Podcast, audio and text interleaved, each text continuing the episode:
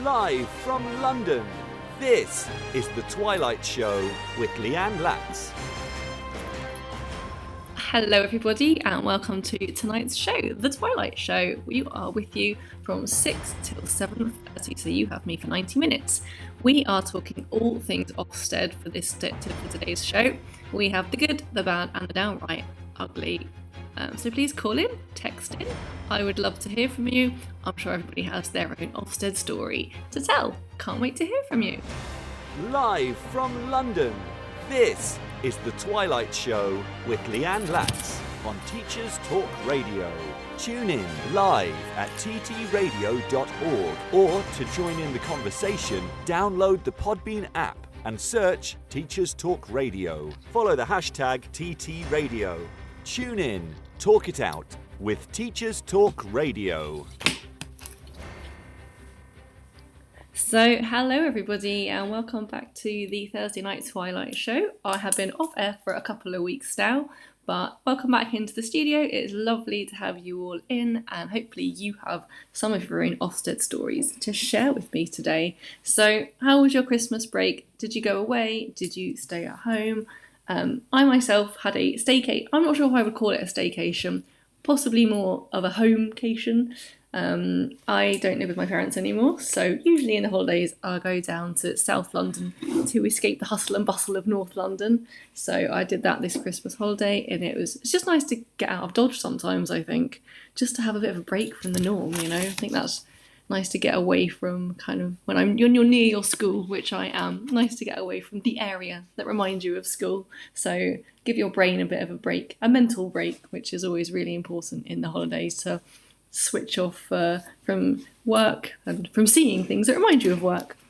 So, um, actually, can't believe that we've already done a term. It's a little bit scary. Uh, seemed like the longest term ever. Seemed like such a really long holiday. So that is a bit crazy, but one term down, two terms to go.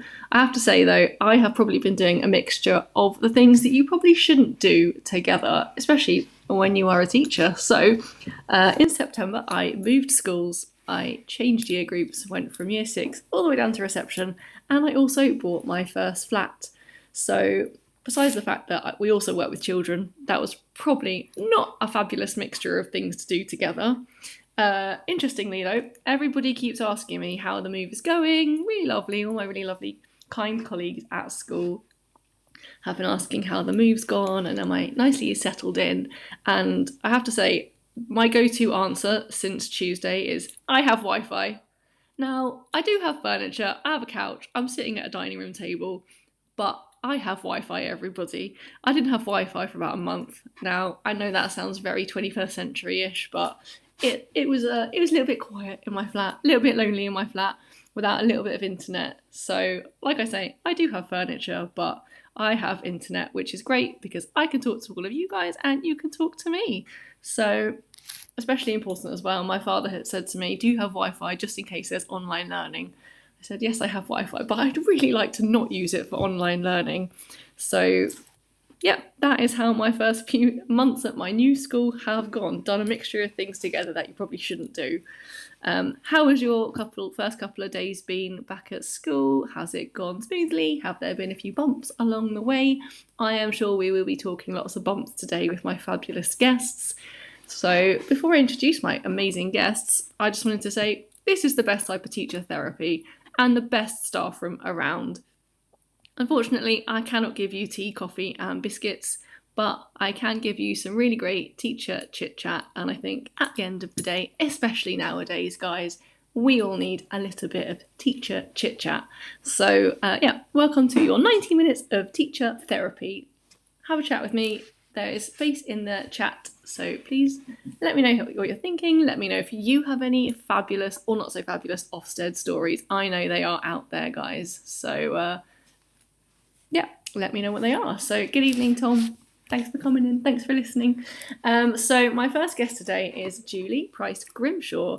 And Julie has been a teacher in secondary for 16 years, which I think is amazing. I just feel so privileged that we get to talk and to listen to teachers who have been doing it for such a long time. Um, and uh, I, feel, I feel a little bit very lucky to get to uh, pick their brains. So she was also the PGCE course manager at Manchester Metropolitan, and finally, she is. I know is was possibly uh, an Ofsted inspector, so I cannot wait to have her in the studio, and I'm sure we are going to hear all the different stories about Ofsted. Um, after Julie, I have another Ofsted inspector. I did promise you an Ofsted show. So uh, I have John Cosgrove in, and his Twitter bio, I must say, guys, it does not do him justice. It really doesn't. Uh, it's a few words. First word being author, the second phrase being that he is an inclusion advocate, and I totally agree with him on that point, coming from my former school where we had a autistic provision, and in the afternoon we had inclusion, and they were included into our topic lessons in the afternoon. It was just amazing, and what a great way for children to uh, form relationships. So he was also a former head, and most importantly for the show tonight, guys, he is an Ofsted inspector. So can't wait to get his thoughts and Julie's thoughts on Ofsted nowadays. Uh, like I said in the introduction, the good, the bad, and the ugly.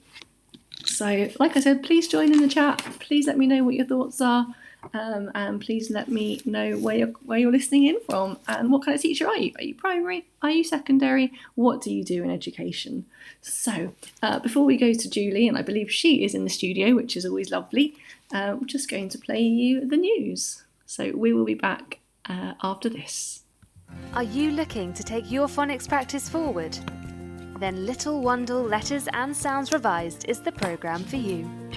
Created by two schools with an excellent track record in phonics, Little Wandle Letters and Sounds Revised will help all children become readers and ensure no child is left behind. The programme offers complete support for your phonics teaching, alongside classroom resources and fully decodable readers from Collins Big Cat. To find out more, follow at Letters Sounds on Twitter, Facebook, and Instagram, or join a free briefing by visiting littlewandlelettersandsounds.org.uk.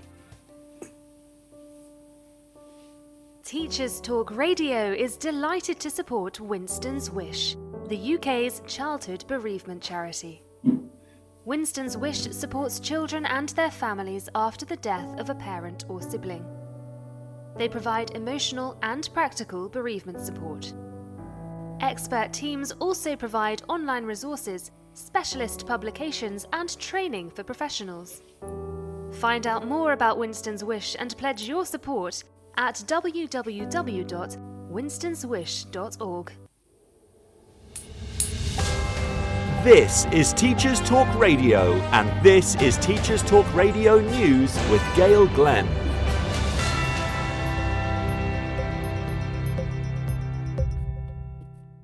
This weekend, the 8th and 9th of January, the Eden Project is offering free entry to all in the education sector.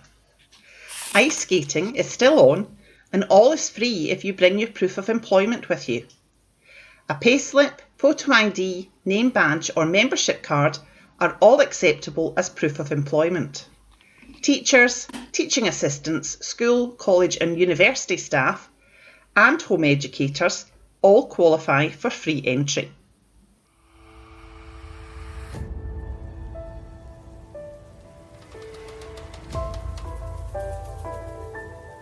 Schools in Mozambique have been adversely affected by terrorism. According to ADRA, the Adventist Development and Relief Agency, only 8 out of 17 districts in the Cabo Delgado region have operational schools. Since 2017, according to the report, 46 schools have been vandalised and 173 forced to close. To date, Eight teachers are reported to have been killed in Pemba, the capital of Cabo Delgado. Schools in the province are expected to open on the 22nd of January, but it is thought that persistent terror attacks might derail this plan.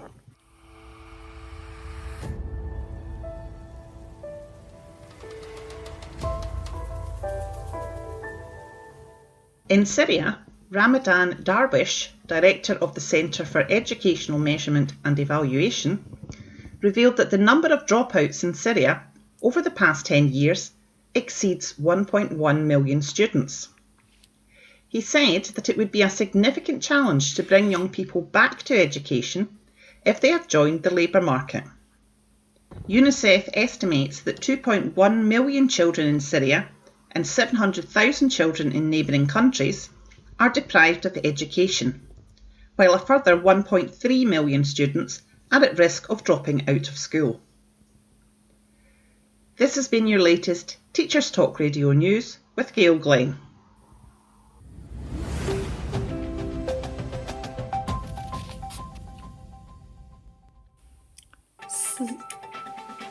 This is 2 Minute Tech with Steve Woods, your tech briefing on Teachers Talk Radio.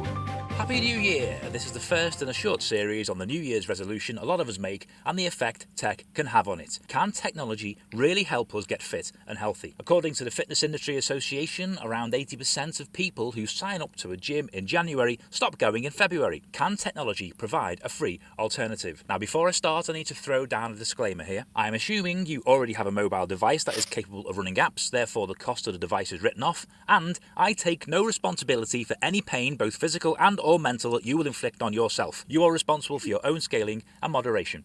That being said, there are thousands of free fitness apps out there. The first barrier for teachers is time. School Week have reported one in four teachers working over 60 hours a week, so in a 12 hour day, where do you fit a workout in?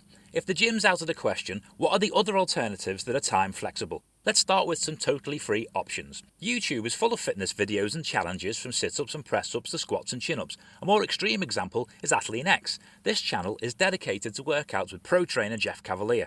Some claiming to make a difference in just 7 minutes a day. This may seem crazy, but 7 minutes is a lot more than nothing and adds up to more than 3 quarters of an hour per week. If you're more of a social media motivated person, how about one of the many fitness tracking apps for walking, running, or cycling? Most have a free basic package and in app purchases for additional features. If I use Strava as an example, a free basic package allows you to track your exercise, join friends, set challenges, and meet people around the globe with similar interests. My only word of warning would be to ensure you consider your profile settings to keep yourself safe. Hiding the start and end of a walk, run, or ride, for example, will stop your home being shown on a map. For most people pushed for time, this will be where you start and end your exercise. Also, if you exercise regularly at the same time, this could be showing the world where you're likely to be or when your house is empty. For those who want to start softly and just be a bit more active, a less intensive option may be having a step counting app. Again, there are lots of different apps out there. My example is Sweatcoin, a free app that allows you to earn sweat coins, a form of digital currency that can be traded in the Sweatcoin store for discount codes, vouchers, and even given to good causes. This is a simple app and can run in the background, so you don't even need to remember to switch it on. Finally, calorie counter apps are a great way to look at what is actually going on in your body in the first place. On apps like MyFitnessPal, you can log your weight, calorie consumption, calorie output, and also have the ability to sync this with other fitness apps, so you don't need to log your exercise twice. As long as you're honest and log all of those glasses of Prosecco, not just the first, you're rewarded with detailed feedback on not only your calorie intake and output, but where those calories came from. Whatever you choose to do for the new you in the new year, why not do a bit of looking around and see what you can pick up for free first? I'll leave you with one of my favourite sayings anyone can do nothing. For a visual version of this episode, check out the TT Radio 2021 Twitter feed. 2 Minute Tech with Steve Woods, your tech briefing on Teachers Talk Radio. Wow, gosh, that's a lot of tech in two minutes. My goodness. So I, I'm just happy that my technology is working today. And I'm just going to bring, hopefully, Julie into the studio. Julie, can you hear me? I can hear you. Yes, can you hear me? I can, loud and clear. How are you? I know you've not been too well. No, no, I um I caught COVID in September and I've had a bit of trouble with it and uh, yeah, I had another bit of COVID related trouble over Christmas unfortunately.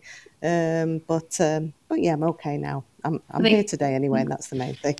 Yeah, that, that sounds like too many educators this Christmas, I think. Yeah, yeah, it's it's uh, it is a bit worrying, really. Uh, there's been lots of calls uh, seen on Twitter. A lot of people saying, uh, you know, why can't these Ofsted inspectors, uh, these HMI, why can't they uh, go and volunteer at their local school and do something useful? and I've, I've, I've sort of hesitated to get involved in that one, really. Um, I, uh, I, although I was an inspector for a long time, I, I do other work now. One of the jobs I do is um, I teach English in a secondary school. Um, and I, want to say to people, actually, you know, it, I, I can highly recommend it. Uh, for, for anybody really to, to get back in the classroom. Uh, having said that, um, I, I, think there's a real there's a real risk at the moment with the pandemic, and I'm mm. I'm probably hyper nervous about it because I've had COVID and I've got long COVID. So, uh, nice idea in principle, but I can't actually blame anybody for being hesitant about going back into the classroom at this moment in time. Absolutely. So uh, I give you a little bit of a bio just before you came on, and I think I started off with 16 years as a secondary teacher. Uh, um, uh, yeah, mostly in secondary, yeah. Um, and I, but I used to go and do a lot of uh, primary work, and I became involved in teacher training while I was uh, working in schools.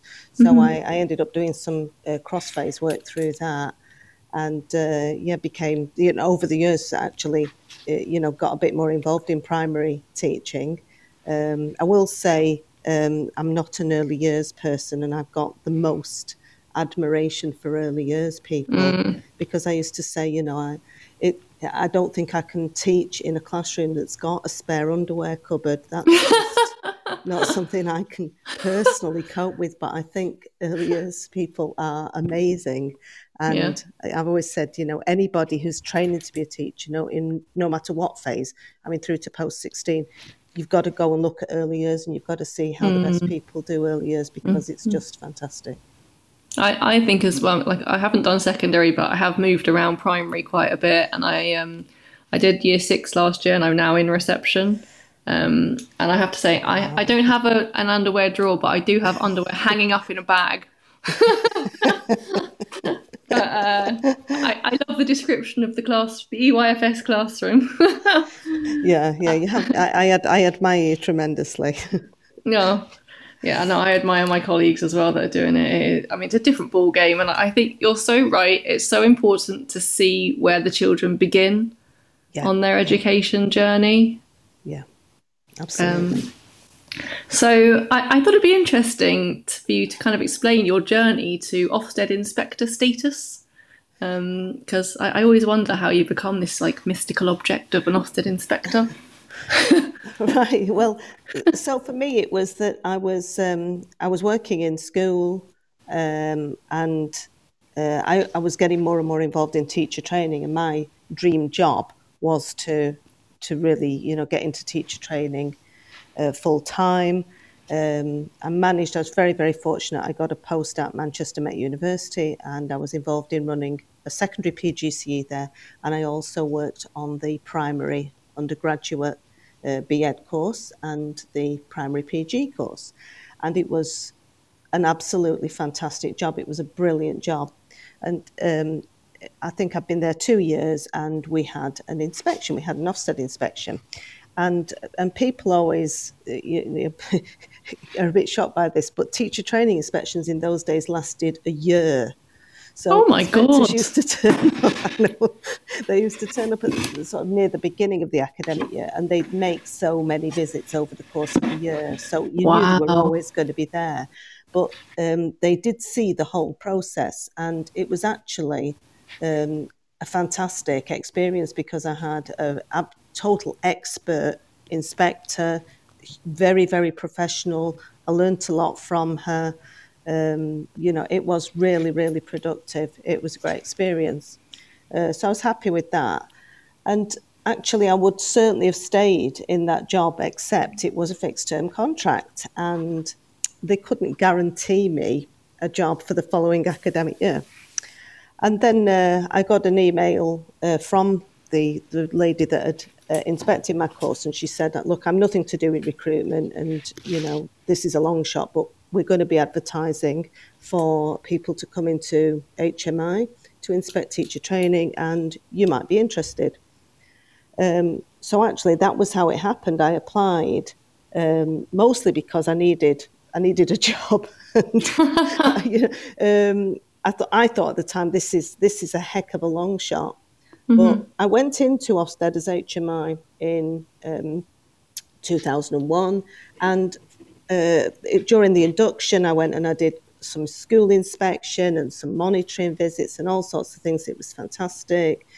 And then I was inspecting mostly um, universities and, and colleges, teacher training providers for quite a few years. And then mm-hmm. from 2005, I went into school inspection. And I left HMI in 2007. Uh, I, went, I was actually working sort of freelance, but doing a lot for the DFE in teacher training. I carried on inspecting till about 2013. So um, overall, I was involved in. Uh, I, I, was trying to work out because people always say how many inspections. It's in the hundreds, but I can't. Oh, wow. You know, it's it was a lot of inspection work. Um, so yes, it was, it, it, and it was very interesting. I met I met some of the most brilliant people. I'm sure uh, they were incredible people. It was, um, you know, it, I'm not going to say it was the it was the best of times. It was the worst of times, but you know, it was uh, it was something I don't regret at all because it was fantastic uh, experience most of the time. Um, but I will be honest, and I have said this before. There's things started to happen and not just me, but I know a few of my colleagues, not entirely comfortable about the direction that Ofsted was going in then. So eventually, you know, I um, I gave up inspection uh, as such and uh, moved into other things. I'm working now with teacher training providers and schools, um, but also I'm a teacher myself, so um, life's not boring. I'm sure not. um, I, I, wonder. I picked up on something you mentioned about. Uh, I think we've all seen changes in Ofsted as the years have gone by, mm-hmm. um, and I, I, wonder if you could. I know we do this with the children. Give do a compliment sandwich for Ofsted. oh wow! Uh... maybe for like Ofsted nowadays, or for maybe Ofsted when you were uh, inspecting. Maybe that would be easier. Yeah, I think um, it involved a bit of time travel to do it as a true sandwich. I think. I mean, I, I would, I'd say what was the best time in inspection for me was mm-hmm. when it used to be about um, the sort of unique identity of, of the school. So mm-hmm. we acknowledge different schools do things in very different ways, and they come from very different communities, and everywhere is, is quite unique. Mm-hmm. So, as an inspector, to go in and say, um, put all our sort of feelings about what should be done to the mm-hmm. side, look at mm-hmm. what's happening, look at how well it's working, look at how well children are learning. And that there was a there was a period when it was all about that. It was very much about what works. And it was about encouraging schools to do the very best they could for their children. And I thought that was that was a really good time to be inspecting. I will say, um, you know, we we came across very few schools that had what I would consider to be serious problems. Um, mm. You know, we did, yeah, we I came across a few, but the vast majority of schools that I was involved with, it was a good experience uh, as far as I'm concerned, and I think the direction it sort of travelled in, and I'm, I'm sort of saying this apart from where we are now, and a lot of like the blogs I'm writing now are really about Ofsted uh, during the COVID pandemic because this is something that I'm very concerned about. Mm-hmm.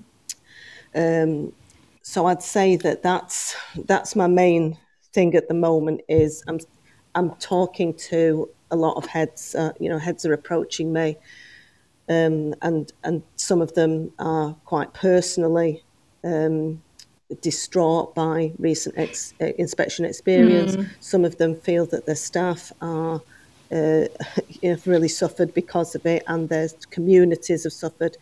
And the I suppose the you know the bad bit about it is that we have to accept this is a high stakes inspection system we have in this country in England it's very, very high stakes. It's it's very dependent on these gradings, mm-hmm. and um, it's open to all sorts of misinterpretation, which isn't helpful to a lot of schools.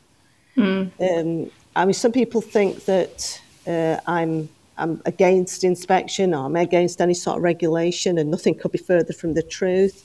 Um, I think it's it, there's got to come a time when we actually start to get back to working with schools and supporting schools and looking at what's out there and what works and how we can do the very best for our pupils. And that may involve some external input. It may involve some scrutiny, and we've got to be very, very careful about safeguarding, of course. But I just feel that, um, first of all, the inspections during the pandemic, I think this has been a real worry to a lot of people. And, and also, you know, we've got to look at what we actually mean by supporting schools and giving them external input and, and peer support as well, you know, that, that is really going to help and is really going to make a difference to people. I think it's really interesting that uh, the one phrase you mentioned about uh, looking for the unique identity of the school. Yeah. Um, because I, I, am not sure about high school, but in primary, that, that's quite a big thing at the moment. I, the phrase, I've lost the phrase. Um, we talk about the children's capital. Um, I can't think of the phrase, but do do you think Ofsted are looking for kind of cookie cutter generic tick boxes at the moment? That's um, certainly what, what something that's that's coming over to to me from recent inspections, and I've been I was involved quite heavily in governance a few years ago. I was working for quite a large MAT, and so I was I was involved in inspection on the other side of the table, so to speak. Mm. And yes, it was so so things like you know. Um, you felt that, that there'd been some training on, um, say, the use of picture books.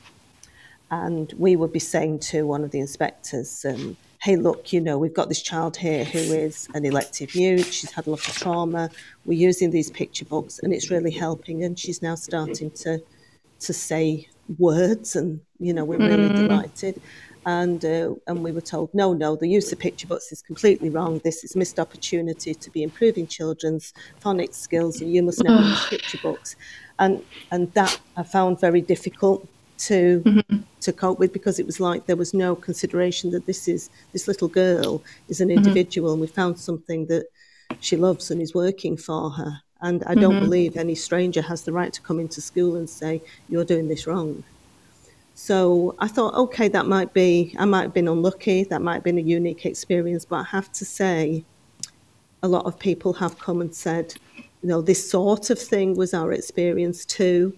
I mean, mm-hmm. the phonics thing is is a whole separate, you know, whole separate yeah. thing altogether. But um, you know, a lot of people have come and said this, and a lot more people are saying to me, "I've got a lot to say, but I'm, I'm going to be honest with you. I'm frightened. I'm really worried about saying something in case it will reflect badly. Mm. And, you know, they've got this thing, Ofsted are going to make a note of it and are going to give them a bad time yeah. later on and this sort of thing. So I, I thought, you know, I mean, all, all right, I, I actually work in, I work in a school in Scotland. So I, you know, this is an Ofsted free zone, really. Hmm. Um, so yes, I am quite outspoken. I'm very outspoken in the blogs. But it's because I, I see good people and really good people, fantastic teachers and fantastic leaders, very, very upset. And I think, mm. well, there's got to be a better way than this. Mm-hmm. You know, there's a, yeah. Yeah, go on. No, sorry, go on. No, that's right. Well, just that these people, especially during the pandemic, they were turning themselves inside out yeah. to make sure those children got the very best they could. Mm-hmm. And you know, we, so we've got this. You know, we've got all these stories about. Um, you know, so there's one, the one that went to pretty widespread on, on Twitter was, uh, you know, a head teacher who was grieving for her grandfather who just died. Um, the funeral was the first day of the inspection. She asked for yeah, I read that. She didn't, she didn't, get the deferral. Yeah, that, I mean, obviously that's going to impact on yeah. everything else that happens in the inspection. So yeah. there's there's all this stuff coming forward. The the reports have done a lot of report analysis um, and the reports for what, you know, why did schools go into requires improvement, especially previously good schools was one of my focus areas. Mm-hmm. Um, because RI, I mean, I remember somebody saying to me just before Christmas they'd been uh, to an estate agent in England and they heard the estate agent say, well, you know, this is um, this is quite a nice housing estate, but the school has just failed its Ofsted. Ugh. and they used the term failed the Ofsted. Actually, they'd got RI. And there's, mm-hmm. you know, we wouldn't use the term failing an Ofsted anyway, but this is the sort of thing that gets out there and is damaging to schools and damaging mm-hmm. to communities, and it doesn't make children very happy either. Um, so, you know, that the, the, the reason why schools were going into RI when they'd been good was almost always to do with this thing about um, the curriculum and, and um, discrete subjects within the primary curriculum. Uh, because the vast majority of schools that dropped to RI are primary schools. Really? And- That's so interesting. Yeah, I mean the vast majority, really. Wow. It's, it's and the criticisms are very similar. So they will often say subject leadership in geography and history isn't good enough, or you know hmm. the curriculum maps for science are not good enough because they don't show what children need to know and remember. And if there's this thing about know more and remember more. Mm-hmm. And, and all this sort of thing. And, and they're saying very similar things, but actually, I'm saying hang on, this was a pandemic. You know, mm-hmm. the the sort of yeah, w- wouldn't it be wonderful if we could have got all this CPD in and we could have done all this stuff? But actually, people were running very very fast to stand still. And I know because I was working with those schools, they were doing everything possible. So for someone to come in and say, you know what, it's just not good enough, that's really hard. That's upset a mm-hmm. lot of people. So that's a concern of mine. I, I think also it comes. I have to say this is a sidebar, but I, I had a show a while back about picture books, and I just I totally agree with you because I think with picture books in any year group, you can have a discussion without fear of the words in a book. And yeah. I just, as a sidebar, I just think they're wonderful for prediction, for inferencing. There's just so much opportunity in pictures. Um, but yeah, that's a sidebar. But I, tot- I totally agree with you on that. Um, I also I know it's a big thing now. This you say to remember more, um, and that perhaps hopefully it's not so much about evidence in books. I don't know if that's true, um, but then it's like you say. Uh, so many children are individuals, and I think if we're expecting them to remember more, the only way for an Ofsted inspector to know if that's happened is to have a conversation with a child. And then we sit there as teachers thinking, oh my goodness, which child is the Ofsted inspector going to talk to? And like, this child's not going to talk to him because this child barely talks to me, and this child's really shy. And I think, do, do you feel like that's possibly an issue in that? I think remembering is so important. Um, and I come from a training school where it was all about evidence, evidence, evidence. But I don't think evidence means that they've remembered it. No, it, it, it's. I mean, it, it, inspection to me, when uh, inspection at its best was about triangulating evidence. So you take everything there is. So you take, yes, we'd be looking at books, but we'd be talking to children, we'd be talking to teachers, we'd be looking at the, whatever data was there, and we'd be squaring all these things up. And, and now, of course, we haven't got any national data. We haven't had any for a while. So yes, some some of the stuff in books is very important, but I have huge concerns about inspectors talking to children, and a few a few head teachers have um, have contacted me about this because um, they uh, some children are extremely nervous about Yeah. talking. You know, some I'm sure. um, uh, have just refused to speak. Um, In one of the inspections I was involved with, the inspector spoke to two uh, girls who say, are very, very nervous and say very little. And um, and she said, right, um, you know, you've got to tell me five facts about the Romans. and one of them started shaking and crying because she oh said no! She said it was a test and I failed the test. I failed the test. Oh you know. my But god! somebody comes in in a suit with a clipboard and starts asking Yes, you yeah. questions. Not all children are going to rise to that. Some do. Some are amazing. You know what Yes. you know what they can be like. But Yeah. um, it's not good. It's not a, a great source of evidence all the time. And I think if it's weighted too heavily, we've got a problem. Um, you know, I'm a learner myself. I'm, I'm learning uh, Scottish Gaelic. I've got one of my classes tonight. I had an exam just before Christmas and uh, I completely went to pieces. You know, my spoken exam. Um, Yeah. And I've been a learner for a long time, you know, but under pressure, um, Yes. I couldn't, I couldn't do it, you know. Um, so yes, we've got to look at how this evidence is being gathered and this evidence is being squared up. I also I, I wrote down, and I think that leads quite in, quite nicely into it. Is and I think you mentioned this in one of your uh, blog posts about um, being judged publicly. Um, and I just wrote down, why do Ofsted treat teachers in a way that we would never treat children? Yeah, I think that's it. And I think this is something that's, I'm going to be really honest about this. Since I've gone back into the classroom, I'm actually thinking, oh my goodness, you know, mm. it's you know how how would I feel? I mean, I've not I've nothing to hide. I always say anybody can come in my classroom anytime. I've nothing to hide, mm-hmm. but um, I can't help thinking, I'm oh, you know, if the head comes in, am I being judged? How do mm-hmm. I feel mm-hmm. about that? Um, yeah, you know, that we t- teaching is such a personal thing. Yeah. That's why teachers, you know, feel that way about it. And I'm not saying nobody mm-hmm. should ever be observed or nobody should ever get feedback. And now the schools I'm working with now, most of them have gone to instructional coaching models, and it's been very successful. But mm-hmm. Ofsted don't don't do that really. They they they have a way of, of gathering evidence, and at the moment, mm-hmm. it's all about input and it's all about curriculum because we haven't got any data, and they won't look at schools' data. Mm-hmm.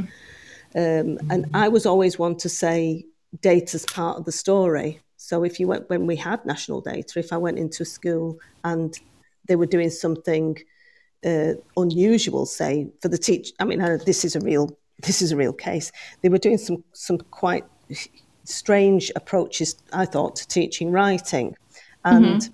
there were things I thought, uh, mm, I'm not sure I agree with that, but when I saw what the children could do, and when I saw the data, I thought, well, you know what, they they're doing the right thing for these children. It's, yeah. it's working, and yes. I don't think that's part of the agenda anymore.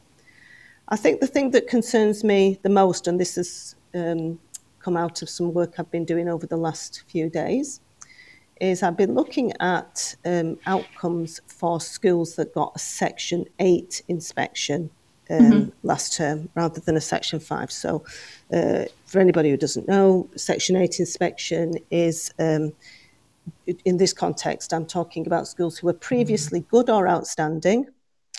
And mm-hmm. it's a, it was, I think the idea of it was it's a shorter thing, it's a narrower evidence base, yeah. it's a health check.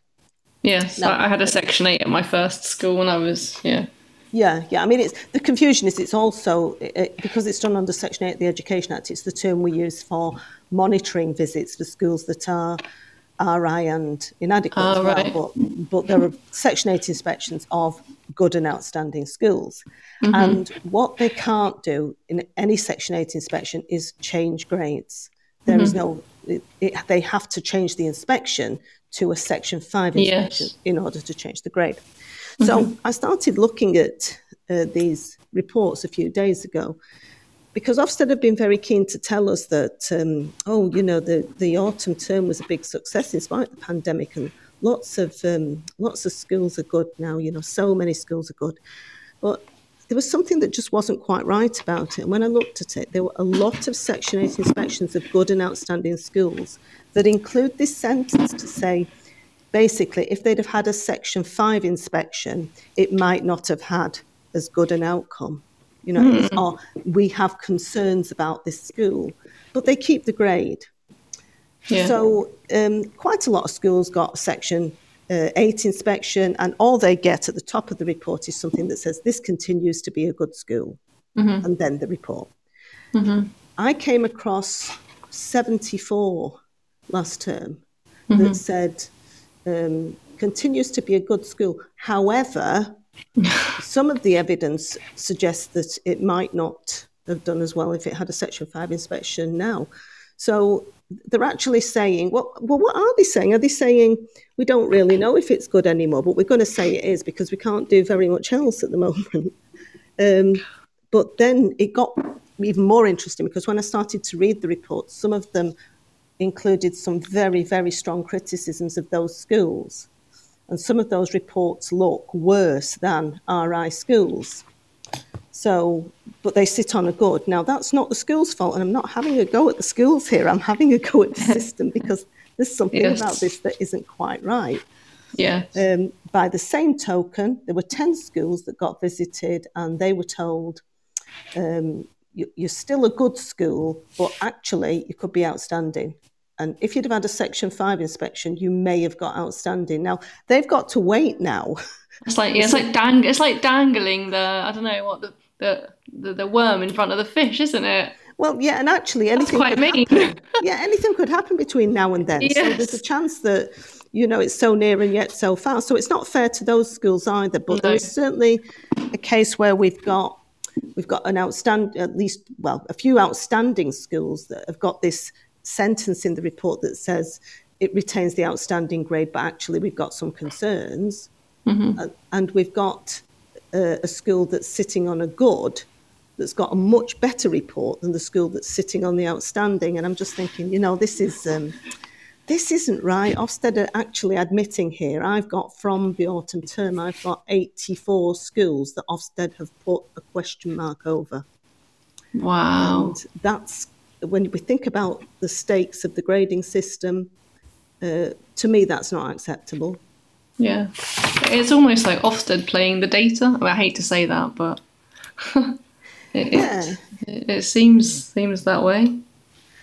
Well, yeah. I mean, I'm, I'm, I, I, don't, don't get me wrong, because I'm not saying that those schools that are sitting on good should have got RI, and you know, mm. I, and I don't know. I can't. I'm not even pretending to be able to make comments about that evidence because I've got some problems with the framework that I've, I've mentioned. Mm. What, what I'm saying is, I, I'm, you know, trying to um, support head teachers mm-hmm. in RI schools when they turn themselves inside out and the staff Yeah. turn themselves inside out, and they Yeah. were told they've got RI because, you know, their geography and history curriculum maps were not good enough, and they may have one area for improvement related to subject leadership, and on that basis they have RI. Yeah. Uh, and at the same time, they know that another school with a much more damning report is able to sit on a good, and that's not fair to any of those schools. yeah. Um, so this is something I'm, I'm going to be. My next blog's going to be about this. So um, yeah, I'll was putting, gonna- I'll putting that out.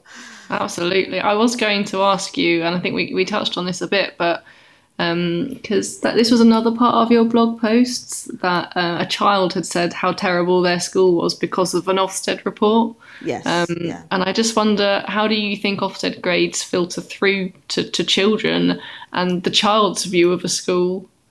It's yeah. I mean, it, I, I will say that that particular that particular school, it was heartbreaking. It was uh, it was a very challenging community, and that school had worked extremely hard. But the thing that was sad about it was that um, obviously the that the head has to let all the parents know.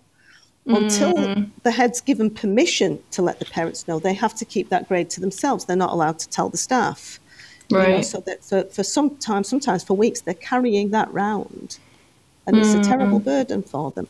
But yes, the, the schools, um, you know, they, they sent the report out, and uh, the next day the kids were all saying, I, I don't want to come to this school. And one of them was, was very, very vocal about that and said, you know, this Yes. the teaching at our school's rubbish. Well, no, it doesn't say that, but that's what they saw and that's what their parents saw. And that's that's not helpful.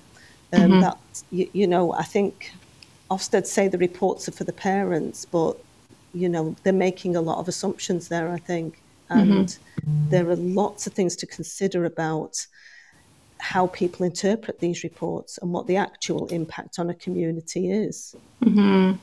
I think that's it, isn't it? The impact on, on the community. Um, because so many schools these days are community schools, and word word travels fast. I think in small communities. Uh, absolutely. Uh, there's there, there's a report um, that I read where they were saying the, the it starts off. You you start you read the beginning of this report and you think, wow, what a lovely school this is. It's the heart of the community. The children say they love it. They're having a wonderful time there. They say learning is fun. Uh, the parents were very, were very happy with it. You know, parent view said this, and then you get you're waiting for the however Yes. when when the however comes, it's mm. that you know the the links between geography and history weren't quite what the inspectors wanted it mm. to be, and this was mm. this pi- part of the curriculum wasn't quite what they expected it to be. And I'm thinking, you know, during a pandemic, I want children to be saying, "This is a lovely, caring school. It's heart of the Yeah. community. You know, I love Yeah. it here." That's Yeah. more important because Yes. there's always going to be time for the other stuff, but Yes. you know, if you've got a school that isn't caring and loving and and so on, uh, but you know, yeah, they've they've made these connections in, in the curriculum. So what? You know, I, I I feel that that was there's something about it that just isn't chiming really. Um, mm-hmm. And when I, as I say, during this sort of what I think of as the golden age of inspection, I experienced it. That's what we would have said. We would have said, you know, that the the, the way this school cares for its children and uh, supports them and helps them to become, you know, what the best they can be. Mm. That that's the, that's a really really important thing, and that's why in one of the old frameworks there was a, there was a grade for care, support, and guidance. And wow. a lot of schools would do very well with that grade, you know. Yeah. Uh, but it's and, and rightly so because because it is important. I'm not saying that academic things are not. I'm absolutely not saying that. Yeah. But I am yeah. saying that in the midst of a pandemic, the amount that we can do in terms of reshaping a curriculum, mm-hmm. reshaping our teaching of phonics, and, and the, the, all the stuff that's coming in in early years, um, we're limited to how many mm-hmm. plates we can keep spinning. And I'm mm-hmm. not convinced. I've had a lot of heads say to me, Ofsted came in, they said, We are post pandemic now.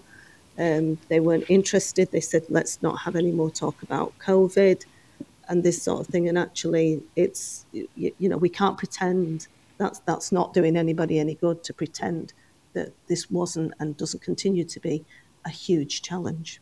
Mm. And I know I've got uh, Miss T listening in, who I've had on the show before talking about well-being, and I think I didn't know that that, that was a part of an inspection a few years back, but I think you can't teach any of the subjects unless all of the PSHE, the human side of it, isn't done correctly.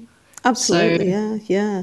And I think inspections of first schools worried me a lot, in you know, infant and nursery schools, because those children, a lot of those children, haven't had anything like we consider a normal start to school.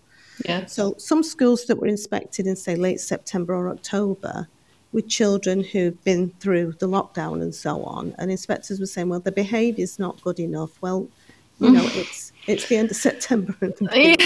you know, you've got. Can you give us a chance just to get this sorted out? Yeah, because if they're, you know, that that to me is, you know, to be expected. It's not saying we, we're going to accept it forever and ever, but it's not unusual to think that that might happen.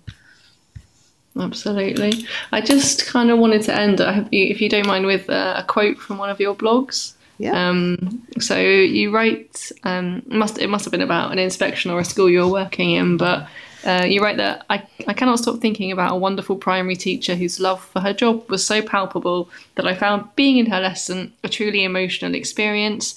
Her pupils adored her and tried hard every single day to produce work that won her approval. Uh, and here comes the uh, the here comes the however. Yeah. yeah. Um, however, ever since an Ofsted inspector delivered brutal and unjustified criticism of her teaching, she became a shadow of her former self.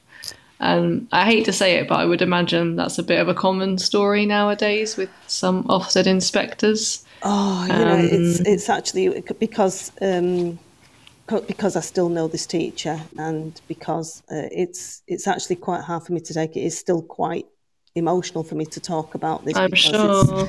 Um, because it was so cutting. Uh, I've never seen anybody as damaged, but the, the I mean, the inspector was brutal, absolutely brutal, and the teacher, like a lot of us, we take our work very, very personally. Absolutely. And, and yeah, um, yes, I'm I'm sorry to say we, it's time to rethink it because we are in danger of losing our best people, either losing them completely or losing what they could be and what they were. Mm. Yeah, no, I think it's a it's a, a, sad but true kind of note to end on. Would you perhaps have any advice? I know we get a lot of NQTs listening in.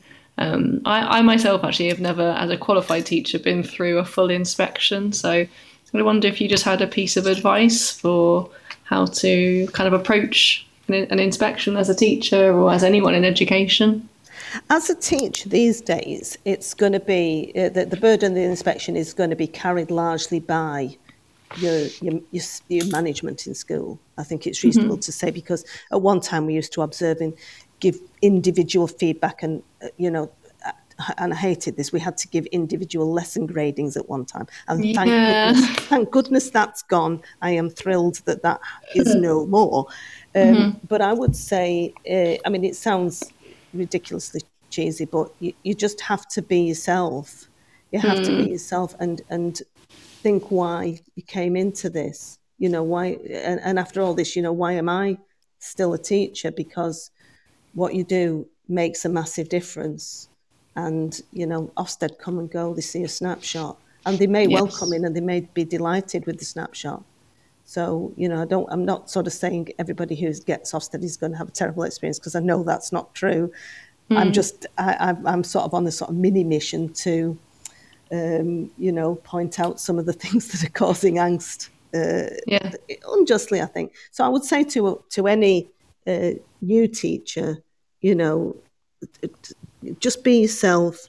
Um, you know, know your value. I think that's yeah, that's what I am saying. Know your value because um, we've all got tremendous admiration for anyone working in schools at the moment. Really have, especially if you're in early years and you've got a spare underwear or cupboard or or whatever. But no, no, I don't mean that. We, no, we have got tremendous admiration for you. So know your worth, know your value. Absolutely, I think that's a great, great note to end on. So it's been so interesting, and it's lovely to hear the Ofsted side from from a different side, I guess. So, um, thank you so much for coming on, Julie. It's been lovely. It's a pleasure. You're most welcome. Thank, thank you. you. Bye. Cheers. Bye. So that's one side of the Ofsted coin. Uh, I uh, hope you enjoyed that chat. Uh, I've got John in the studio. Before I bring him in, I'm just going to go to another little ad break and then we will be back with our next Ofsted inspector. So hopefully you'll stick around. Are you looking to take your phonics practice forward? Then Little Wandle Letters and Sounds Revised is the programme for you. Created by two schools with an excellent track record in phonics, Little Wandle Letters and Sounds Revised will help all children become readers and ensure no child is left behind. The programme offers complete support for your phonics teaching alongside classroom resources and fully decodable readers from Collins Big Cat. To find out more, follow at Letters Sounds on Twitter, Facebook, and Instagram, or join a free briefing by visiting littlewandlelettersandsounds.org.uk. Teachers Talk Radio is delighted to support Winston's Wish, the UK's childhood bereavement charity. Winston's Wish supports children and their families after the death of a parent or sibling. They provide emotional and practical bereavement support. Expert teams also provide online resources, specialist publications, and training for professionals. Find out more about Winston's Wish and pledge your support at www.winstonswish.org. This is Teachers Talk Radio, and this is Teachers Talk Radio News with Gail Glenn.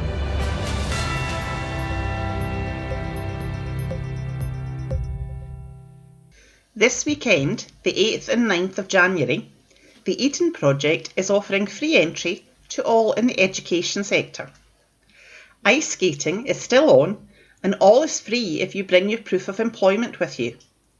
A payslip, photo ID, name badge, or membership card are all acceptable as proof of employment. Teachers, teaching assistants, school, college, and university staff, and home educators all qualify for free entry.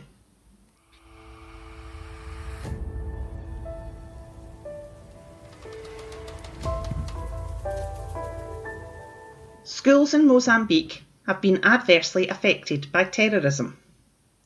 According to ADRA, the Adventist Development and Relief Agency, only 8 out of 17 districts in the Cabo Delgado region have operational schools. Since 2017, according to the report, 46 schools have been vandalised and 173 forced to close. To date, eight teachers are reported to have been killed in Pemba, the capital of Cabo Delgado.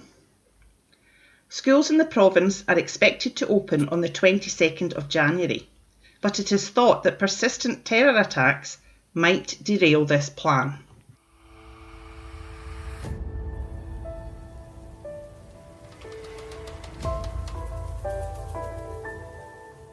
In Syria, Ramadan Darwish, Director of the Centre for Educational Measurement and Evaluation, revealed that the number of dropouts in Syria over the past 10 years exceeds 1.1 million students.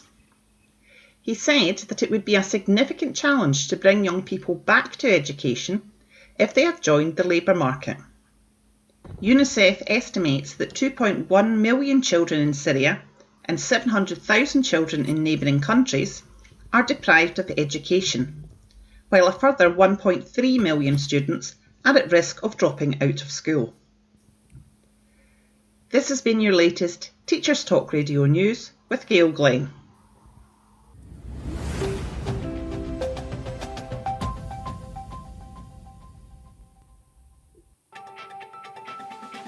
This is 2 Minute Tech with Steve Woods, your tech briefing on Teachers Talk Radio. Happy New Year! This is the first in a short series on the New Year's resolution a lot of us make and the effect tech can have on it. Can technology really help us get fit and healthy? According to the Fitness Industry Association, around 80% of people who sign up to a gym in January stop going in February. Can technology provide a free alternative? Now, before I start, I need to throw down a disclaimer here. I am assuming you already have a mobile device that is capable of running apps, therefore, the cost of the device is written off, and I take no responsibility for any pain, both physical and or mental that you will inflict on yourself. You are responsible for your own scaling and moderation. That being said, there are thousands of free fitness apps out there. The first barrier for teachers is time. School Week have reported one in four teachers working over 60 hours a week, so in a 12 hour day, where do you fit a workout in? If the gym's out of the question, what are the other alternatives that are time flexible? Let's start with some totally free options. YouTube is full of fitness videos and challenges from sit ups and press ups to squats and chin ups. A more extreme example is Athlean X. This channel is dedicated to workouts with pro trainer Jeff Cavaliere. Some claiming to make a difference in just 7 minutes a day. This may seem crazy, but 7 minutes is a lot more than nothing and adds up to more than 3 quarters of an hour per week. If you're more of a social media motivated person, how about one of the many fitness tracking apps for walking, running, or cycling? Most have a free basic package and in app purchases for additional features. If I use Strava as an example, a free basic package allows you to track your exercise, join friends, set challenges, and meet people around the globe with similar interests. My only word of warning would be to ensure you consider your profile settings to keep yourself safe. Hiding the start and end of a walk, run, or ride, for example, will stop your home being shown on a map. For most people pushed for time, this will be where you start and end your exercise. Also, if you exercise regularly at the same time, this could be showing the world where you're likely to be or when your house is empty. For those who want to start softly and just be a bit more active, a less intensive option may be having a step counting app. Again, there are lots of different apps out there. My example is Sweatcoin, a free app that allows you to earn sweat coins, a form of digital currency that can be traded in the Sweatcoin store for discount codes, vouchers, and even given to good causes. This is a simple app and can run in the background, so you don't even need to remember to switch it on. Finally, calorie counter apps are a great way to look at what is actually going on in your body in the first place. On apps like MyFitnessPal, you can log your weight, calorie consumption, calorie output, and also have the ability to sync this with other fitness apps, so you don't need to log your exercise twice. As long as you're honest and log all of those glasses of Prosecco, not just the first, you're rewarded with detailed feedback on not only your calorie intake and output, but where those calories came from. Whatever you choose to do for the new you in the new year, why not do a bit of looking around and see what you can pick up for free first? I'll leave you with one of my favourite sayings anyone can do nothing. For a visual version of this episode, check out the TT Radio 2021 Twitter feed. 2 Minute Tech with Steve Woods, your tech briefing on Teachers Talk Radio. So, welcome back in. I'm going to get John into the studio. John, can you hear me? I can hear you. Can you hear me? I can, yeah. Lovely, loud and clear. How are you? Good. I'm fine, thank you. But I, I think I'm here under false pretenses.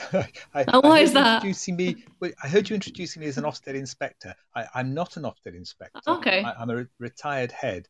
Um, oh, I have okay. A, I've had a lot to say about Ofsted, but not from people, I'm afraid. Okay, no, that's okay. Um, so, I, I, like I said in the beginning, I did a, a, short bio based on your Twitter, but you, you sent me your bio, and it, it's just amazing. I think maybe if you could kind of start by, I guess, telling us your journey, your teaching journey. Um, well, I, I yes, know you're. I, I mean, I. Yeah, sorry. yeah, go on. Um, yeah. I started 40 years, well, more than 40 years ago now, um, and taught for 12 years in secondary MFL, um, moved up to, to a, a, post as, as a head of year in secondary school, which I thoroughly enjoyed. I mean, I loved that. I, I really did. But my responsibility at that time was for primary secondary liaison. So I was going out into primary schools, and it was a large secondary school that I was um, head of year at. And I was going out to about 17 different primary schools every year. And I'd go wow. and I'd talk to the pupils and I'd meet the staff and I'd look around the schools. And I had to say, I, I, I was thinking very soon after I'd started doing this, I did it for about five years, but, but very soon after I started doing it, I was thinking to myself, I really do like what primary schools are doing. so when I got the mm-hmm. opportunity to change, I did, and, and I moved into primary in London actually, and then moved up to Lancashire briefly, and then I moved back to Cornwall. I'd started my career in Cornwall, that's where I was born, and I, and I taught for 12 years in secondary in Cornwall, and then I moved back to Cornwall um, in 1995. Um, was again um, teaching in Cornwall for, for a while as as a primary teacher, a range of year groups. I never did what you've done, which I think is very brave, going from year six to reception. I mean, I, think, yeah. I, I, heard you say that, and I thought, wow. I, I have known people do it, but but but I've had terrific admiration for them as well. So so well done. Um, Thank you. I, just the thought of it brings me out in shivers. but, uh, but, I taught mostly juniors. I, I, did teach some year two, and I, and I did, to be honest, spend a little time in nursery. But I, mm-hmm. I haven't um, I haven't been the class teacher in nursery, and I haven't been the class teacher in early years. I did one one year. I spent a term in year two uh, when they were mm-hmm. preparing for their SATs, actually, because the yeah. class teacher had gone on, um, had, had become very ill and, and had had to step out. So the, the, the school asked me to cover that, and and uh, and I enjoyed it, but I prefer juniors. I've I've done all year groups in juniors, year six, year three, year four, year five, um, and and uh, I've loved them all. Um, and then for the last wow. twelve years, I, I, was a head teacher and um, head teacher of a primary school in Reading. A very um, inclusive and multicultural primary school. And I was interested to hear that you were talking about inclusion with your autism resource. Mm-hmm. Um, mm-hmm. We also we established an autism resource, and it was wonderful for the school. Yes. Not, for, um, not just for the, the, the, children who were in the resource, um, not mm-hmm. just for their parents who mm-hmm. loved it and the children yes. had a, a, great experience, but for the whole school. It, it, it Absolutely. It, really um, permeates and, and um, raises the whole school. It, it, it, it, affects all the other children and, and, brings them something really important. So yeah, that, mm-hmm. that, that, that's my journey in a nutshell. I nutshell. think absolutely. Like I said at the beginning, it, for me, it's such a privilege to talk to teachers that have just been doing it for so many years. So uh, I, I kind of can't wait to pick your brain. But yeah, and on the inclusion, I totally agree with you. Um, and I like it. It just uh, it's almost PSHE in action. It's like you don't have to teach the PE lesson because it's just naturally embedded in those kind of schools in the community of the school. Yeah, absolutely, and and, and you find that the children are very much more tolerant, very much more absolutely, um, yeah, without necessarily even having to articulate it. I mean, I remember yes. going to, to an event where our school were, were with several other schools. It was the year sixes, and mm-hmm. there was a boy in our school who had Tourette's. And mm-hmm. towards the end of year six, his Tourette's began to really become um, well, become very pronounced, and, and, and he mm-hmm. used to make um, strange noises quite often. It was stress related, obviously. Coming towards the end of year six, he was moving schools. He was going somewhere he wasn't quite sure about. He didn't want to move. He wanted to stay at our mm-hmm. school. You know, yeah. Um, and his his Tourette's was becoming more and more pronounced. And I was interested because we went to this event, and all the children were sitting in this big um, venue, mm-hmm. and our little lad started making his strange noises. Yes. Every other child in that venue, I mean, I suppose there must have been four or five hundred, all turned to see what was happening, except our children. Mm. no attention to it at all. You know, mm. they, they, they, they, just carried on mm. listening to what was going on. Mm. And, and, I thought that was that was interesting. It brings something mm. really important to, to the mm. children. It, it's normal to them. Yeah, absolutely, absolutely normal, Yeah. and Yeah. absolutely normal to consider other people's needs, other people's wishes, other people's um, hmm differences, and to, to, Mhm. to, to accommodate them. Anyway, sorry, I- I really to talk about, was it? no, uh, but but but I, I was gonna say that um, I, I'm at a new school now, but those, those kind of children touch your heart, and uh, it, it's uh, when I think about which children I miss. Though you know, some of the children from the provision are the ones that come to them come to mind. Just they have such big personalities. They, they certainly can have, um, and and they're also um, they're all individuals. They're all Yes, very much so. They're, all yes. um, and they all have something to contribute and something to bring. Um, Mm-hmm. I remember, again, I wrote a blog about this, so that you may have seen it a long time ago. Um, Mhm. a, a, a young girl, the first girl I, I'd taught to have multiple sclerosis, um, and I, Mm-hmm. not multiple sclerosis, sorry, cerebral palsy. Sorry, sorry, completely different thing. She had cerebral palsy. Um, but when I was at school, I never saw a child who was visibly disabled. Uh, they, they, they just weren't taught in the same schools as, as, as Mhm. the rest of us. Um, Mhm. But the um, the inclusion that started in the 80s from Mhm. the the uh, do you know I've forgotten the name of Baroness what what she called who produced her report anyway the the the, the, the, the report that gave us um, statements and gave us Mhm. um, children coming into to mainstream classes changed Yes. everything and and I found myself teaching a girl who had cerebral palsy and she couldn't walk properly well she couldn't Mhm. walk at all in fact um, and because of that, she had a twin sister, and her twin sister used to go out and play in the evenings. She'd go out, and she, and she was very um, sporty, did lots of things. But Mm. this girl with cerebral palsy couldn't do that. She Yes. stayed in the evenings. She read books, and she read millions of books.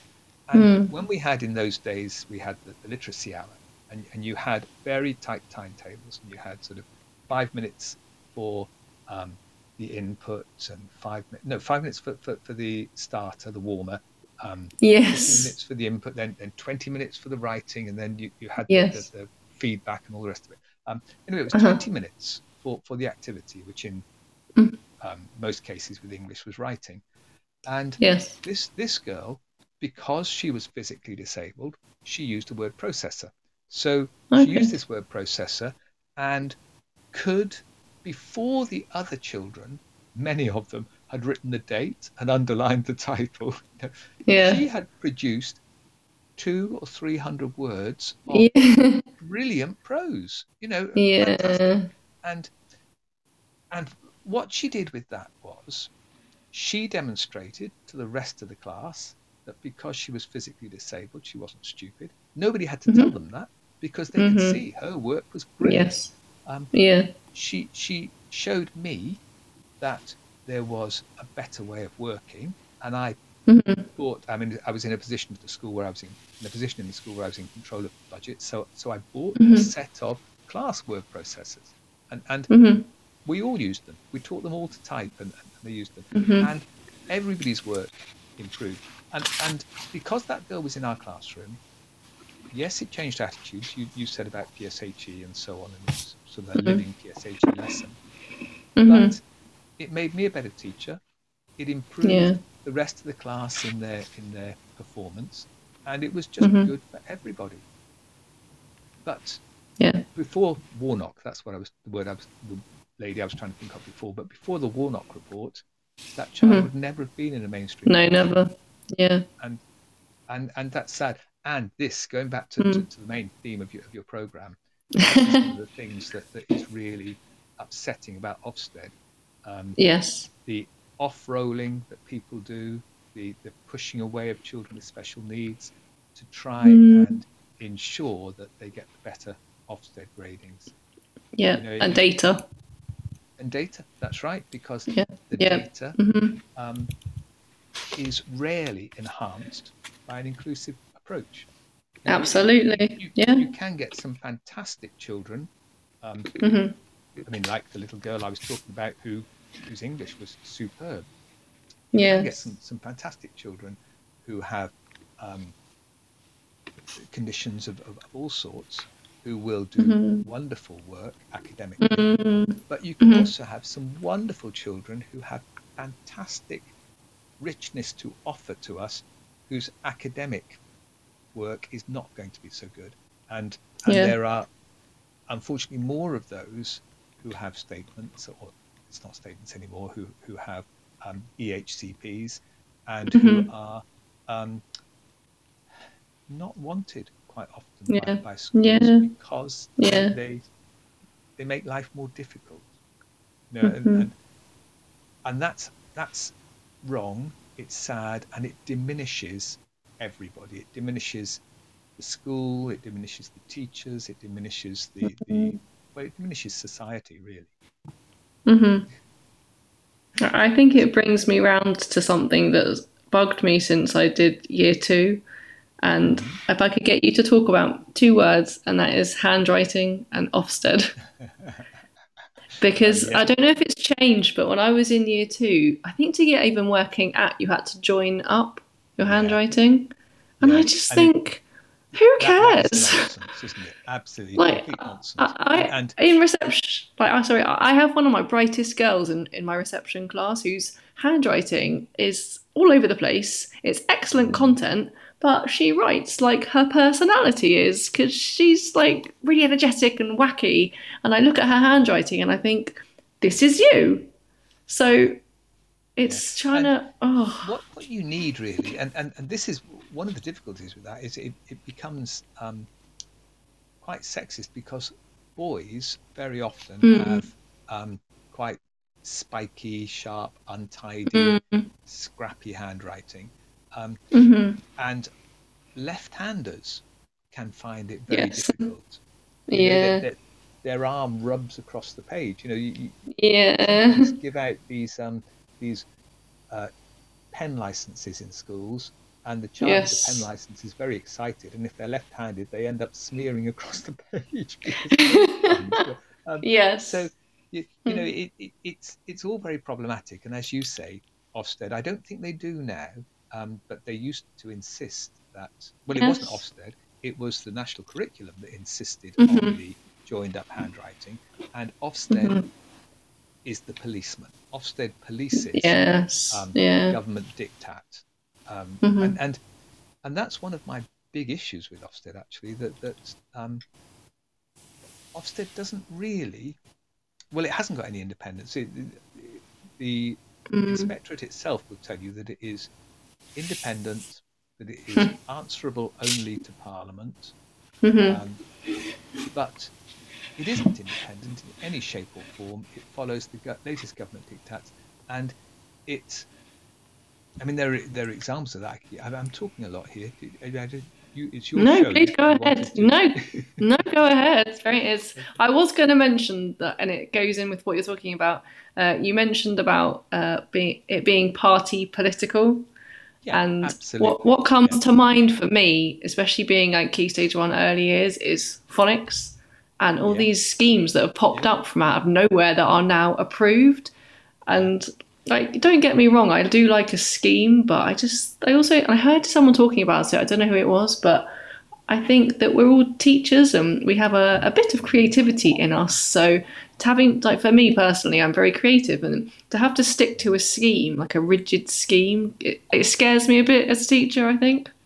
And No, I I, I think think you're right. Ofsted are looking, yeah, Yeah, Ofsted are looking for a particular Um, approach in phonics. yes, They- they- they- yes. They're insisting on phonics, and there's almost this um, this evangelical fervor of the new convert. You know, we have found phonics, and everybody Yes. phonics. Phonics is wonderful. Yes. Brilliant. yeah, And uh-huh.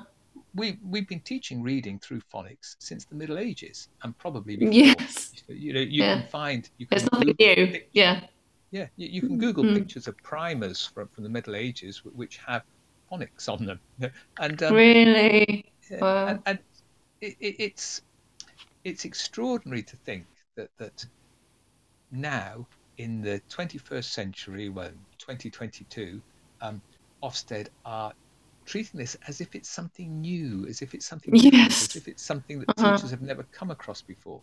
Yes. Because one of the things that, that they are, and again, it's the fervour of the, of the new converts and so on. It, it, it's Mhm. one of the things that they, they don't seem to realise is that for some children, they need more than just phonics. Yeah. They need Yeah. they need other things. They need other clues. Phonics doesn't tell the whole story, um, and Mhm. and and phonics never could. I, I mean, I think of a girl that, that that we taught. Again, we were mentioning the autistic resources Mm. before. We had a Mhm. Little girl who joined us, and she came to us from a special school, and she joined us in year two, um, and she she was very very good at decoding. She could read pretty much anything. Mhm. And when she got to key stage two SAT, Mhm. she did better on the spelling than Yep. any other child in our school. I think it was Yes. 19 out of 20 she got for the spelling. She was Well, absolutely fantastic. yes. The Mhm. spelling was wonderful. She could read, she could decode any word you put in front of her. She could tell you what it said. She Mhm. couldn't read a paragraph, Com- Yeah. not in the sense of understanding what it A said. comprehension. Yeah. Yeah, Yeah, but that's that's also, that's the phonics screening as well. Yeah, Like I would I would rather give them a little passage and ask them some Mm-hmm. questions about it. Yeah, yeah, which shows the comprehension Yeah, rather than just absolutely. print. And and a lot of the phonic schemes are, let's be honest, deadly dull. Yeah. Yep. um, and and I mean, I, I learnt to read at a very strange time in in school's history in in England, um, when right across the, the country, they they were using a whole word scheme called Janet and John. I, I don't know if you've Yeah. heard of Janet and John. yeah. but- My parents did that, yeah. yeah. Well, I can remember very clearly that one of the first sentences I learnt to say was, "See the aeroplane fly, John." now, see the aeroplane fly, John. Aeroplane is not Yeah. Uh, no. John, J O H N. No, yeah. Not and No. it, it's it's a very odd phrase to have very early on in learning to read, and Mhm. and yet a generation of children learned to read with Janet Yeah. and John, mhm, and, Yeah. and and teachers were supplementing that with their own phonics. You know, they, they, they, were, they were saying, right, uh, yes, we've read Janet John, but we also are doing other things with, with phonics.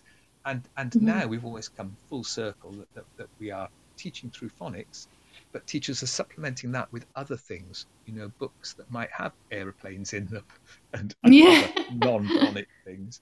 Um, So Mhm. yeah, it, it's it, it, it's it's interesting. The phonics is is is a case in point of, as you say, following the political masters. Uh, one that, that that really bugs me and Mhm.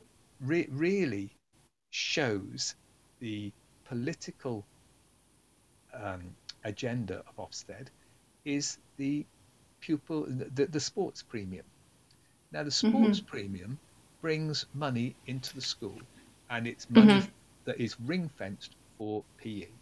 Now that's great. Mhm. You know, I, I. I, I'm all in favour of money for PE, and if people are going to give me money and say you must spend that on PE, well, that's fine. I'll, I'll- I'll do that. That's not a problem. The thing about Mhm. the sports premium is that from the first time it was announced, we were told that we had to put on our website a report saying Mhm. that this is how much sports premium we're getting, this is what we're going to do with it, this is how Yep. it will improve our, our sport provision, and this is you know, and it it was it, it was something that had to go on the website because a minister had decreed that it had to go on the website. Ofsted Mhm. then, the, the, the chief inspector, it wasn't Amanda Spielman at the time, it was Michael Wilshaw, said Yes. that their inspectors would be looking for the compliance of the Mm. website. They'd be looking to see Yeah. what whether the the um, sports premium report was on the website. Now, it really irritated me that because we had to jump through hoops to justify the sports premium. I was getting half a million pounds for autism in the school. Nobody asked me to put that on the website. Well, yes, how yeah. spent this money and where, where was it gone? Yes. And and I was getting, you know, thirty thousand pounds. I was getting far more than for the sports premium for English as an additional language. Again, nobody asked me to, to report Mm-hmm. on, on that on the website. And that was purely a government agenda. It was in the wake of the 2012 Olympics, and the government Yeah. decided we, we wanted to make a fuss about this. And and then Ofsted, who uh, who will tell you on their website that they are independent, Ofsted immediately started um, inspecting this and looking for it and, and judging whether you were compliant or not. Uh, it, it's it's a very political organisation, and and and this this again brings me. Sorry, I- again, please feel free to interrupt because I No, please go ahead. aware of that. No. But, but Go- this is please- yeah, where- please. right. But, but this this is where um, I feel we've got a really big problem in our country, and Ofsted is a symptom rather than the problem itself. Um, Yes. and our problem is that we do not have an educational philosophy. We do not know what we want our schools to do. We do not know what a good education looks like. Every mm-hmm. other country, I say other, I'm, I'm- I'll leave out the other, every country that it hmm. has a successful education system, Finland, mm-hmm. Japan, um, the Netherlands, Singapore, you name it, they have a system that they have sat down in a non partisan way and they have had discussions with professionals, with interested parties, with researchers, with authors, with, with um, pupils, with parents. They've sat mm-hmm. down and they've decided what do we want as an outcome from our education system? Mm-hmm. How do we want to achieve it? Mm-hmm. Right. Then let's set up our schools to provide that, to, to, to achieve that outcome. And success in things like PISA and TIMSS and the other international comparisons come as a byproduct. They're not what they're aiming for, it's not what they're trying for. Our system, since 1944, since, since the Butler Act, um, we haven't had an agreed non partisan system of, of, of um, education. So, for instance, Michael Gove took office in 2010 and immediately scrapped everything that had gone before. He changed the national curriculum, he reversed inclusion, he said he wanted to end the bias towards inclusion.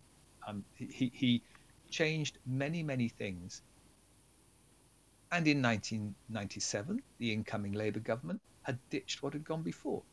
You know, Yeah. and, and, and the Thatcher government had well, completely turned everything on its head by bringing in the national curriculum and Ofsted and um, SATs and league tables, all of those things, which all of them were partisan.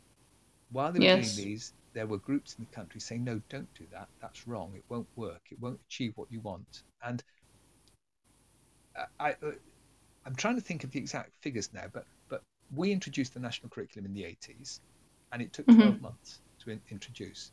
The Netherlands introduced a national curriculum round about the same time. It took them 12 years. I was going to say that 12 months is, I mean, it's not even a school year, is it? No, it isn't, and and and, and it, it happened very quickly. And, and of course, what Wow. happened is that that um, it was unworkable. It was completely unworkable. Yes, And I mean, yeah. this is ancient history for most of your listeners, I'm sure. But but 19 was it 92, 93? Anyway, whatever year it was, um, it was the, the, the national curriculum was introduced, and almost immediately there was a review, and the Dearing report had to come in about how we could cut bits out of it because it was completely unworkable, and and Yeah. it was it was driving teachers out of the profession, and it was driving Mm-hmm. teachers into sickness. You know, it was really it was a really dreadful thing, and and that should never have happened. It should have been a whole debate. It should have been uh, everybody agreeing this is what we want for our young people. This is where we want to go. with it." Mm, We've got now a, a, a school inspectorate which inspects our schools, and, and it claims on its website that it wants to to um, achieve excellence um, in mm-hmm. in schooling, but it doesn't know. We don't know as a society. We've never agreed as a society what excellence looks like. That's know that- interesting. Yeah, I mean, you know that the Michaela schools and the um, or Michaela school and the other schools who have this zero tolerance approach, this approach where you, the, the, the corridors are silent, the children sit in rows and track the teacher, you know, that all of that. And at the other end of the spectrum, we've got funded out of the public purse in England Steiner schools, which are completely different. My, one of my, I have to say, one, one, sorry, one of my old colleagues worked for Steiner, and she she loved it. And I, I believe you you don't have to be a trained teacher, a qualified teacher, to work there. But I, I, that- I they- probably wouldn't mind. I, I, sorry, I, wouldn't be surprised. Um, yeah, but they- they have an ethos, don't they? A bit. It's Yeah, a bit they- like Montessori. Absolutely, and yes, and Montessori is another one. Yes, and, and, yeah. Montessori and Steiner both have this unhurried, creative approach, allowing Mm. children to pick things up at their own pace. Um, I think Yeah. Montessori has knitting on the curriculum, but you know, Mm. it, it's it's a very very different approach. And if those are the Mhm. extremes, Steiner and Montessori at one end, hmm and um, Michaela at the other end. There's a Yes. whole gamut in between, and Mhm. Ofsted is inspecting them all with the same framework. Now, Mhm. I heard what, what, what Julie was saying earlier, and Mhm. she was talking about schools being failed on their curriculum, their geography curriculum, or, or not being um, the, the geography curriculum not being implemented or not being planned properly for progression in memory and so on. Well, Mm. that's that sort of approach in itself is anathema to something like a Steiner school or a Montessori Yeah. school. You, you, you just Mhm. wouldn't talk in those terms. And yet, Ofsted is trying to say this is what we demand. This is what what what you have to have. And and it doesn't really matter what your philosophy is, what your ethos is, what what your approach is. We're telling you again, coming back to what you were saying about the phonics, and I heard Julie talking about it as well, um, about Mm. people saying, well, well, we're achieving great success with this. Mhm. Well, you can't be achieving success with that, and if you are achieving success with that, you're not doing phonics, so it's wrong. Yes. Yeah. You know that that's the the, the, the, the approach. It's an incoherent approach, and and it's Mhm. um, it's failing society. It's failing our children. It's failing Yeah. parents. It's failing schools, and it's failing teachers. Mhm. And, Yeah.